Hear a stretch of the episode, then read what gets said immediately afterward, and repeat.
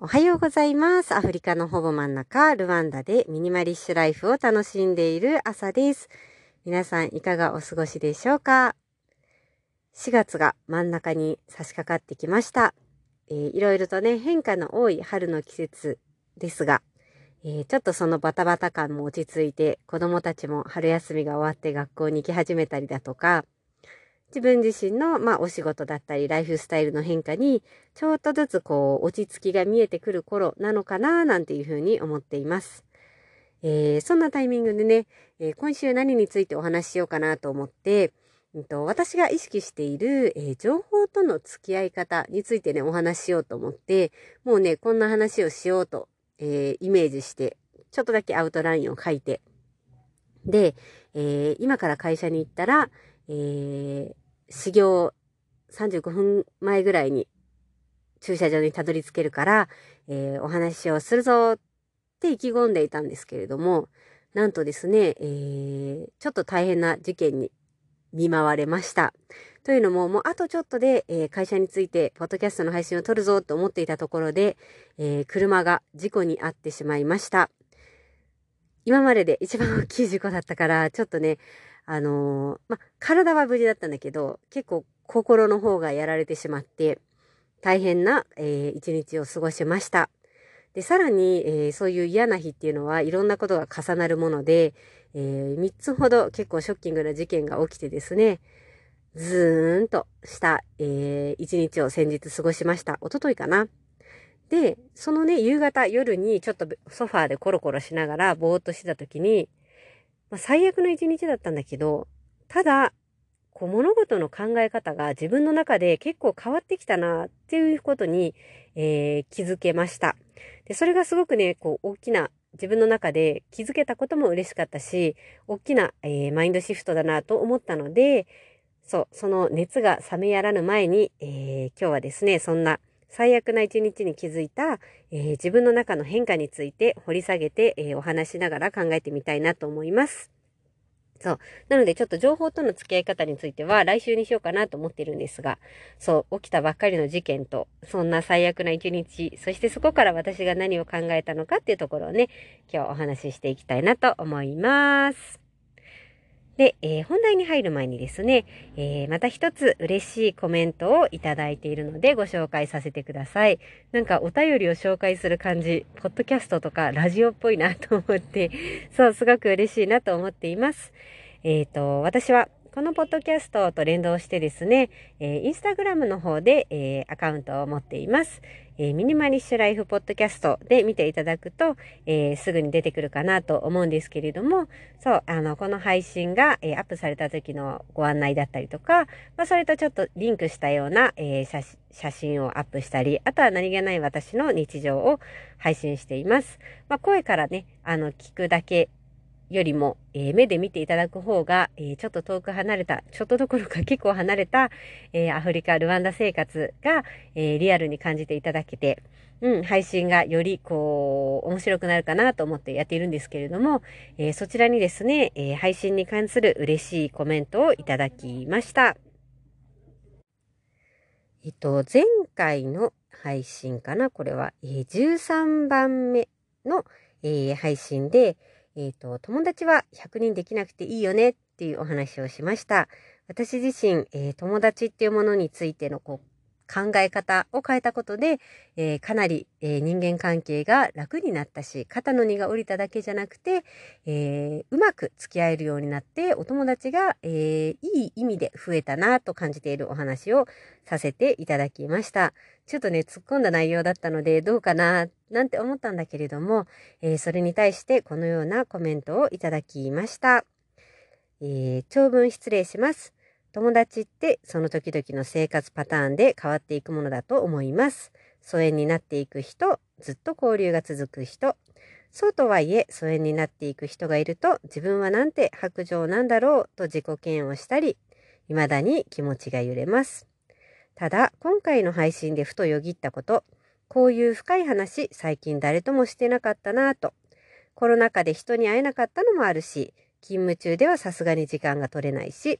深い話に飢えている自分に気がつきました。だから余計に今回の話に聞き入ってしまったのかも、とメッセージをいただきました。ありがとうございます。すごく嬉しいです。そう、あの、友達って、なんとなくこう、ずっと仲良くしていくのがいいって思いがちなんだけれども、その考えを手放すことで、そう、その時々によって近寄ってくる人、離れていく人、場合によってはまた後で再会する人、本当にさよならになっちゃう人っていると思うんだけれども、うん、なんかそれでもいいじゃないって考えることで、こう無理にね、こう囲い込まなくちゃみたいな、ずっと仲良くしなくちゃ、ちょっと微妙になってきたけど頑張らなくちゃみたいな、うん、プレッシャーから解放される方が、すごくこう楽しく、明るく、ヘルシーに付き合っていけるんじゃないかななんていうお話をね、配信にもさせていただきました。だからね、その自己嫌悪をするって多分優しいからこそ、えー、自己嫌悪したりだとか、自分が白状なんだななんて思っちゃうから、うん、なんかちょっと心が苦しくなっちゃうのかななんて思ったんですけれども、うん。必ずしも、えー、人を縛り付けることがいいわけではないなって考える方を変えるだけでも、うん、なんかこう人との付き合い方っていうのがいい意味でライトになっていくんじゃないかな、軽くなっていくんじゃないかな、なんていうふうに思います。そう、だから別に疎遠になっていくのは決してネガティブなことじゃないし、それはこう白状なことでもないし、うん、その時々のお互いの相性だとかタイミングっていうのが、うん、あるんだなっていうのを認めてあげるっていうのが最初のステップかなと思います。でね、すごく嬉しかった。このコメントの特に後半ですね。こう、こういう深い話をあんまりできてなかったなって、多分私もね、そうかなと思って、だからこそポッドキャストをやりたいなと思ったのかもしれないんだけれども、うん。なんかこう、がっつりと考えながら話をするって、時間もかかることだし、うん、あのー、ある意味ね、自分をさらけ出すっていうのは、ちょっと勇気がいったりして、こう、誰とでもできるわけじゃないことかな、なんても思ったりするんだけれども、でも、時々はね、こう立ち止まって深い話を考えるってすごく重要なことだと思うし、まあその、その考える時間を持つことで、こう、軌道修正できるところはね、より良い方に向けて動いていけるかな、なんていうふうに思うので、この配信を聞いてくださったことで、何かちょっとこう考えるきっかけが提供できていたら、えー、嬉しいなと思います。コメント本当にありがとうございました。よかったらですね、えー、この配信を聞いてくださっている方、何か思ったりだとか、うん、いいねって思ったり、あとは、私はこういうふうに考えるよ、なんていうアイディアがありましたら、ぜひぜひインスタグラムの方からですね、コメントなり、えー、メッセージいただければ幸いです。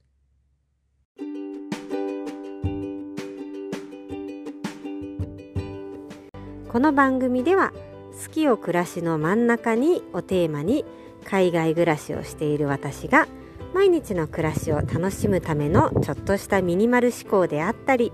暮らしを深めるためのちょっとした学びを共有していきたいなと思っています。聞いてくださった方がご自身の好きを見つけられたり何かやってみようかななんて思うそんなきっかけにつながったらと思っています。その結果ご自身の自分時間が楽しくなったり毎日の生活がちょっとハッピーになれば幸いです。ぜひ私と一緒にコーヒーを片手にゆるゆるとおしゃべりをするような感じで聞いていただけたらいいなと思っています。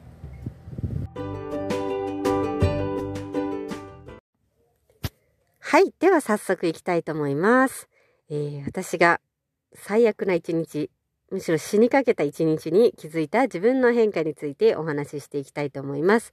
えー、改めてですね、どんな、えー、ことも、その起きたこと自体にいい悪いはなくて、それを決めるのは自分なんだよなぁなんてことを改めて考えました。まず最初に、えー、こんな、えー、言葉を聞いたことありますか？こう雨の日でも自分の中に太陽を持とうって、あのー、言ってる人がいたりとか、どこかで本で読んだことがあるかもしれません。雨の日でも自分の太陽を持とう。そう、どういうことかっていうと、えー、雨の日って、まあどちらかというと気分が落ちますよね。寒かったり、ベタベタしたり、えー、靴が濡れるから歩くのも、外出かけるのも嫌だし、なんか通勤の中もね、傘がぶつかり合って、なんかちょっと世話しなかったりとか。うん、そんな雨の日に、ああ、嫌だなーって思って、ズーンって丸一日を過ごすのか、雨の日でも何かその中でいいことを見つけて、例えば、あ、お気に入りの長靴が履けるわとか、そう、あの、雨の日よって決めてる、えー、まあ、濡れても大丈夫なカバンを持つことに面白さを見出したりとか。私はね、そこまであんまりまだ思えないんだけど、まあ、こう、農作物が育つわとかね。そう、なんかそういうふうにいい面に目を向けて、雨だろうと自分の中にこうハッピーになる要素を持っていて、ご機嫌に過ごせた方が幸せだよねっていうお話です。これ私10年くらい前に、えっと、7つの習慣、あの有名な、えー、スティーブン・コビーっていう方が書いた本なんですけれども、7つの習慣を読んだ時に出会った言葉でした。で、雨の日でも自分の太陽を持とうって、まあ、わかるけどさ、って当時思ったんですよね。なんてこんなポジティブな人いるかとも思ったし、なんか若干ちょっとバカバカしいななんて思ったりしたのを覚えています。なんかこうポジ、頑張ってポジティブシンキングしてるだけじゃないみたいな。雨の日にいいところを見つけてハッピーに過ごそうってちょっとな、みたいな。で、10年前ぐらいにね、思ったんですけれども、えー、今週、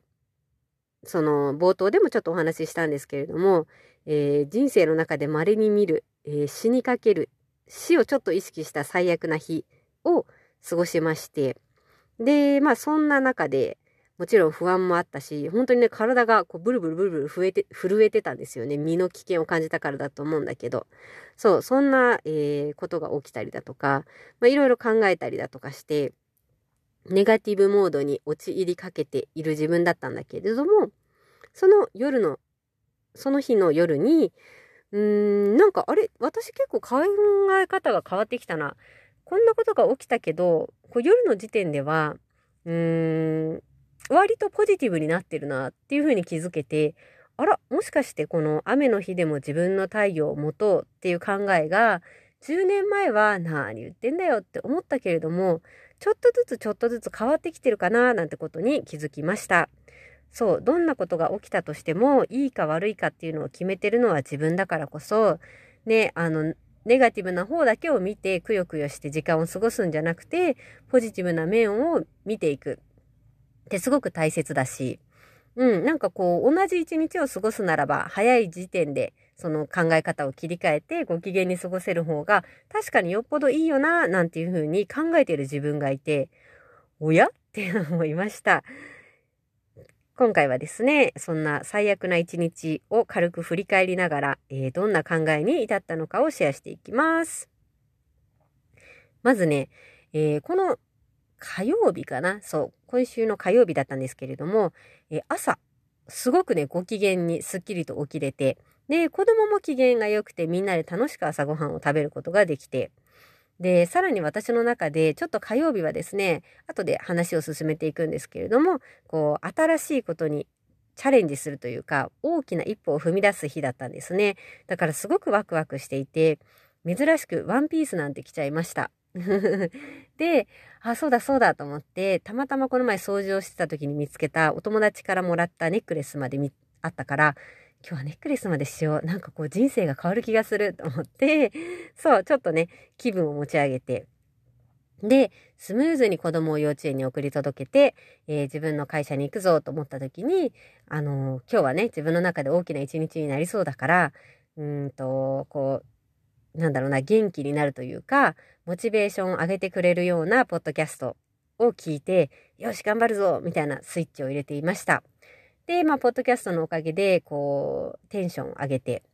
で、あ、今から会社に着いたら30分以上時間あるから、ポッドキャストも撮って、いい一日のスタートにするぞって思っていた矢先にですね、えー、後ろに、えー、大きなトラックが迫ってきてるのに気づきました。で、まあ残念ながらね、あの、私が通勤してるあの道は、まあちょっとくねくねした一本道っていうこともあって、えー、大きななんて言うんだろう、そのトラックとかタンクローリーも通る道なんですよね。だから危ないんだけど、まあそこを通るしかないから、そこをちんたらちんたら走っていました。で、後ろから、えー、車が追い上げてくるというのもよくあることで、で、なんかすごい意地悪されることもある。いわゆる煽り運転をされることもあるんだけど、そういう時はもうどうぞ先行ってくださいっていう気分でですね、私はとにかくゆっくりとノロノロと走っています。危ないから。で、あとはね、ポッドキャストあともうちょっと聞いていたいから早く着きたくないなっていうのもあったりして、すごくゆっくり走っていたら、後ろからですね、パパパパーってこうわざと音を出しながら、さらに、えー、っと、ライトをチカチカさせて、ドキドキドキドキって言ってるのが分かったから、あ、またかと思いながら、ちょっと路肩の方に避けつつ、ゆっくり進んでいたんですけれども、えー、私をね、その大きなトラックが、えー、追い越そうとした時に、なんでなんだろう、なんか多分相手の人がうまく避けきらなかったのか、思ったよりも早くに、こう、えっと、私の前に滑り込もうとしたのか、もうね、もうほんとぶつかられると思ったし、ぶつかったと思ったぐらい、バーンってすごい音がして、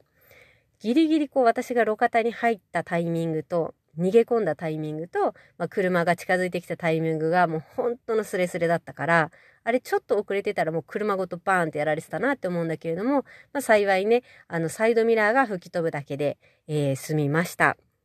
でも、事故に遭いました。初めてこんな事故は。でも路肩に私も止まったし、さすがに相手もやばっと思ったらしくて止まってくれて。で、あのー、道の上でどうしようですよね。こんなアフリカの言葉も通じない人たちの中で事故に遭って、私はこれからどうするんだろう。まあちょっとパニックになるというか、で、その中で、あのー、あ、そうだそうだ、じゃあ会社にまず電話しよう。誰か助けてもらおうと思って会社に電話したりしてたら、えー、そのね、事故が起きたのが、本当のもう会社まであと2分みたいなタイミングだったから、もう会社に行く人たちがみんな通る場所だったんですね。で、幸いなことに、もう私がパニックになりながら会社に電話しなきゃあわあわあわってしてたら、えっ、ー、と、歩いて通勤してる同僚が、どうしたんだよ何やってんのこんなとこでみたいな感じで声をかけてくれて、で、まあ彼は現地の方だから、そのまずそういう時はドライバーさんを捕まえようみたいになって、そのトラックのうんちゃんを捕まえに行ってくれました。まあもちろん逃げてたわけじゃないんだけどね。で、まあじゃあまずこう状況を確認しよう。で、警察を呼ばないといけないかな、みたいなところをやってくれて。まあ、とにかくね、知らない人たちで、しかも珍しいアジア人がさ、道た、道で立ってるわけだからみんな気になるんですよね。で、みんなが見に来てる中で、はあ、どうしましょう、どうしましょうって思ったんだけど、そんなタイミングですごくラッキーなことに、えー、会社の、えー、社長がですね、通りかかるという事態で、で、私を見つけてくれて、何やってんの？みたいな感じで、彼も止まってくれて、で、そこから、えっと、まあ、ボスが、えっ、と、仲良くしている、まあ、この地域というか、この辺一帯を管轄しているポリスに連絡をしてくれて、で、こう、助けてくれました。なんかもう、本当にありがたいというか、本当に一人だったら何したらいいかわかんなくて、多分なんかうやむやにされて、そのうんちゃん逃げてたかもしれないんだけれども、そう、社員の、あの、同僚の人がね、あの、助けてくれたりだとか、さらには、心強いボスまで現れてくれて、でね、皆さんがなんかテキパキといろんなアレンジをしてくれて、もうお前はいいから会社に行けみたいになって、私は会社に、えー、送っていただいて、そう、まさかの社長の車で移動させてもらって、で、その間に、あのー、まあ、その警察の現場検証だとか、こんなことがありました、みたいなレポートを作ってもらって、ともなんか淡々とことが進んでいって、いや、本当にありがたかったなと思いました。で、これもね、自分の中ですごく変わったなと思ったのが、まあそんな事件が起きて、で、会社に着いてからなんか体が震えてて、みんなに心配されたんだけれども、まあそんな中でも、やっぱりこう、いや、みんながいて本当に助かったってすぐに考えれてる自分がいたんですよね。で、さらにそこから考えていったら、そう、あの、他のアフリカの国だったら、道端で外人がおろおろしていたら、格好のチャンスだと、いろんな人たちがこう寄ってきたりだとか、まあお金をちょうだいって言われたりだとか、なんならこう車から物を盗まれたかもしれないし、そう、まあそういう危険なエリアに住んでいるっていうのもあるんだけれども、まあ幸いここはルワンダで、周りの人たちも、どちらかっていうと私がこう被害者なのが分かったから助けてくれたりとか、なんかその辺に散らばってしまったサイドミラーのパーツを落ちてたよって持ってきてくれる人がいたりだとか、ああ、これもルワンダっていう国だから道端に立っておろおろできたんだなというその治安の良さにも感謝したし、まあ何よりも私自身が死ななかったし、あとは路肩に必死に逃げた時にそこに人が歩いていなかったっていうのも、ね、危うく人を殺しちゃうところだったかもしれないんだけど、それもなかったし、ああ、もう本当に良かったって、この事故からね、1時間以内にも考えてる自分がいたんですよね。そんなことがあったらくよくよとしてね、ズーンってしてもおかしくなかったんだけれども、あ、私すごくポジティブに考えれるようになったなぁなんて思って、すごく嬉しい気分になりました。まあ、そんな死にかける話からしたら大したことじゃないかもしれないんだけれども、えー、その日あった嫌なこと2つ目はですね、えー、ちょっとさっきもお話ししたんですが、えー、その日は私にとって大きな転換期となる日でした。え勉強しているコーチングここ1月からですね、もう3ヶ月、4ヶ月目になるのかな、えー、ライフコーチになるためのプログラムを受けていて、で、実際ですね、その日が初めて、うんと、お友達にボランティアとして参加してもらって、コーチングのね、あの、セッション、お話をする日だったんですよね。まあだからこそ私の中で、こう、人生が変わる日とか思って気合を入れてたっていうのもあったんだけれども、そう、準備を前日の夜からこういろいろと考えて、こう実践だからこういう感じで進めようかな、みたいなイメージトレーニングをしたりだとか、で、お友達もすごく楽しみって言ってくれてたから、そう、やる気満々でその日を迎えたなって思ったんだけれども、えー、なんとですね、残念なことに、あの、相手の方の体調不良でキャンセルになってしまいました。もう体調不良はさ仕方ないことなんだけど、ただなんか自分の中では、その、今までやってきたことを、こう、形にするし、ここから私はそれをもうちょっと、うん、こう、仕事にしていくというかね、こう、頑張っていきたいなと思ってる第1回目だぞってモチベーション上がってたところで、まあ、出花をくじかれたような感じがあって、なんか、ズーンって ああ、そうだよね、キャンセルなるよね、って思った自分がいたんだけれども、そのズーンも比較的こうすぐにあの落ち着くことができて、うん、あの、まあもちろんちょっとね、悲しい気分にはなったんだけれども、まあそんなことはいくらでもこれから先あるだろうなと思ったり、まあ時間が稼げたと思って、もう一回、こう授業で習ったことを復習して、こう流れを確認しようかなとか、あとはまあこういうふうに話をしてみようかな。こういう質問したらもっと話が膨らむかななんて考える時間ができたんだから、まあそう、それはそれで良かったじゃないかなって考えることができました。まあ、あとはね、そんなショッキングなことがあった日に、こう、無理やり一つ、一つの日にこう、詰め込むよりも、もうちょっと心がね、落ち着いたタイミングで、せっかくの第1回目、スタートを切れる方が、後から振り返った時に、多分、うん、いい結果につながるんじゃないかな、なんていう思ったりして。なんかそのキャンセルになっちゃったことも、普段だったら、どんなお誘いでもね、当日キャンセルって悲しい気分になるんだけれども、ポジティブに考えることができて、それもまた自分変わったなと思いました。えー、最後、三つ目なんですけれども、そう、これもまたね、あのー、えっ、ー、と、小さいことではあるんですけれども、え今、私はそのコーチングの勉強をしている一環で出会ったお友達に誘ってもらって、こう、コーチングと、あとマインドフルネスを組み合わせたプログラムに参加しています。えっ、と、その今まで受けてた授業とはまた別のものなんだけれども、そう、無料で受けれて、で、なんか面白そうだよって誘ってもらったから、ちょっとね、そっちも挑戦してみることにしたんですよね。で、これが結構面白くて、あの、マインドフルネス、あの、瞑想だとか、あの、なんだろうな、生活の中でちっちゃな、えー、落ち着く時間を取り入れることで、こう、イライラしたりだとか、くよくよしそうな自分、あとはなんかこう、何かから逃げそうになったりする弱い自分っていうのに、えー、ちゃんと向き合って、で、できるだけポジティブマインドに切り替えていこうよっていう、まあ、自分自身をちょっと変えることで、まあ、そこからの学びを、えー、日々のコーチングの実践の方で、あの、相手の方にお伝えしたりだとか、うん、あの、なんだろう、まず自分を変えることで、えー、人にも伝えれるようになるよねっていうような感じの、こう自分がね、結構がっつりやらなきゃいけないプログラムで、それが面白いな。あとは最近私は、うんと、隠さずに言うと、家族での関係があんまりうまくいってなくて、そう、えー、夫だったり、夫に怒られたりだとか、そう、子供へのね、対応が良くないって言われちゃったりだとか、子供に対してすぐにカッとなっちゃったりするから、このプログラムを通じて自分が変わることで家族関係がもっと良くなったらいいなと思っていて、すごくね、力を入れてやりたいなと思っているプログラムなんですけれども、まさにね、そのプログラムが本格的に始まる日がたまたまこの日だったんですよね。で、なんか事前の説明ビデオもちゃんと受けたし、あとはですね、これ面白くて、こう、やめちゃわないように参加者が何人かずつグループになっていて、で、そのグループ同士で、こう、ミーティングみたいなのを毎週行って、まあ、その中での学びみたいなのをシェアしましょうってなってるんですよね。で、まあ、だから1回目のビデオを見て、やる気を高めて、で、1回目のね、そのチームミーティングもやって、これも面白かった。アメリカから参加してる人、イギリスから参加してる人、えー、スペインから参加してる人、で、ルワンダから参加してる私かなんか5、6人いたんだけど、そう、みんなのこう、こんな風にやっていきたいな、今のモチベーションこんな感じだよとか、そうっていうような自己紹介とやる気表明みたいなね、ミーティングもやって、めちゃくちゃやる気満々だったんですよね。で、迎えた、えー、第1日目。で、アプリを通じて、なんかその、えっ、ー、と、日々のワークっていうのをやっていくんだけど、なんかね、アプリが全然動かなかったんですよね。こうなんかボタンを押しても、ヒューンって消えちゃって。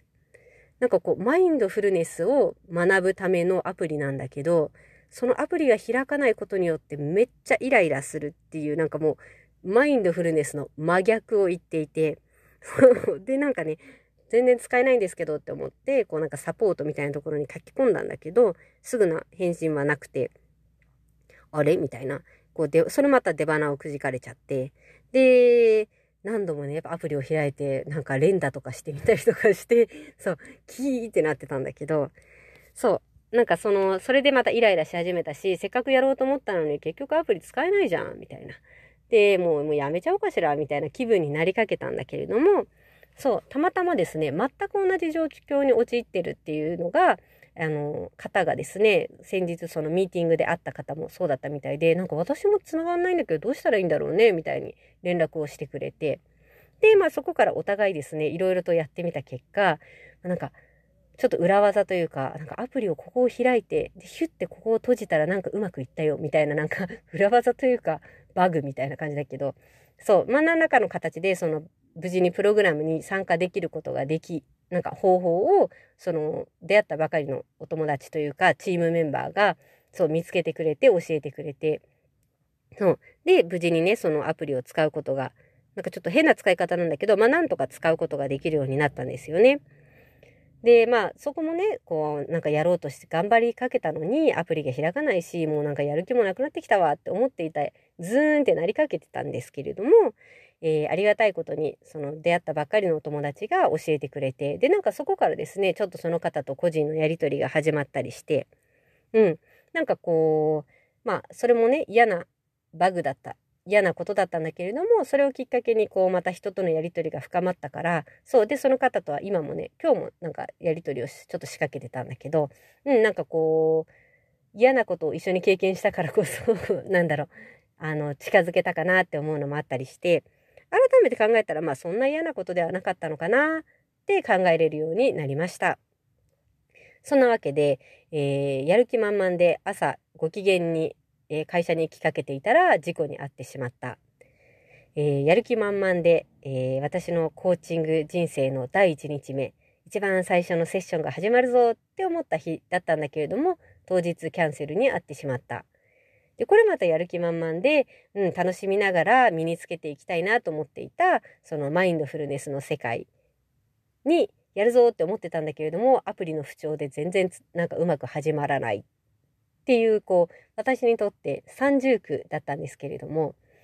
そう、キーってもちろんなるんですよ。もちろんなるし、あの、めちゃそれをこうなんか、うーって表現してしまうほどにキーってなるんだけれども、ただ、それでキーとなったまんまネガティブな一日として終えちゃうんじゃなくてそこからね1時間とか2時間ぐらい物事が起きてからねの間でそのキーってなった自分を鎮めてあでもこれって結局こう考えたらポジティブなことだよなって無理をせずに考えている自分にいることに気づけたんですよね。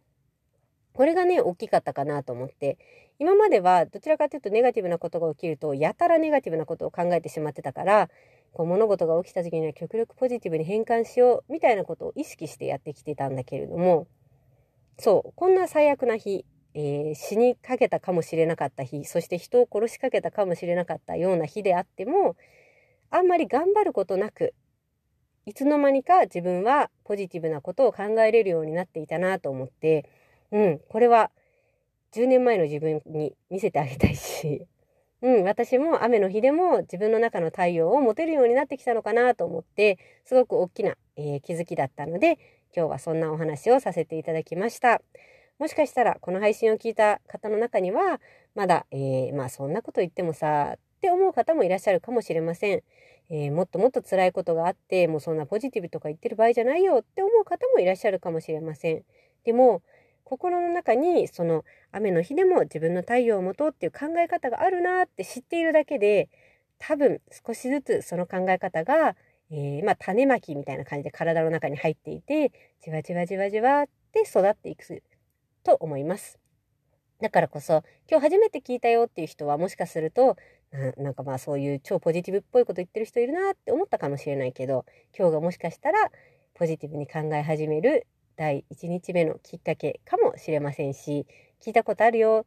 意識はしてるんだけどうまくいかないんだよね。って思っている方はうん、それを続けていけばちょっとずつちょっとずつ私みたいにできるように私みたいにって言うとなんか私が完璧みたいな感じだから嫌なんだけどそう。私もまだまだ勉強中なんですけれどもそう。どんな嫌なことがあった日でもちょっとずつ時間をかけてあのそれをねこう噛み砕いてでポジティブな方に考えられるようになっていくんじゃないかななんていうふうに思ったので今日はですね配信内容をぐぐっと、えー、切り替えてこんなお話をさせていただきました。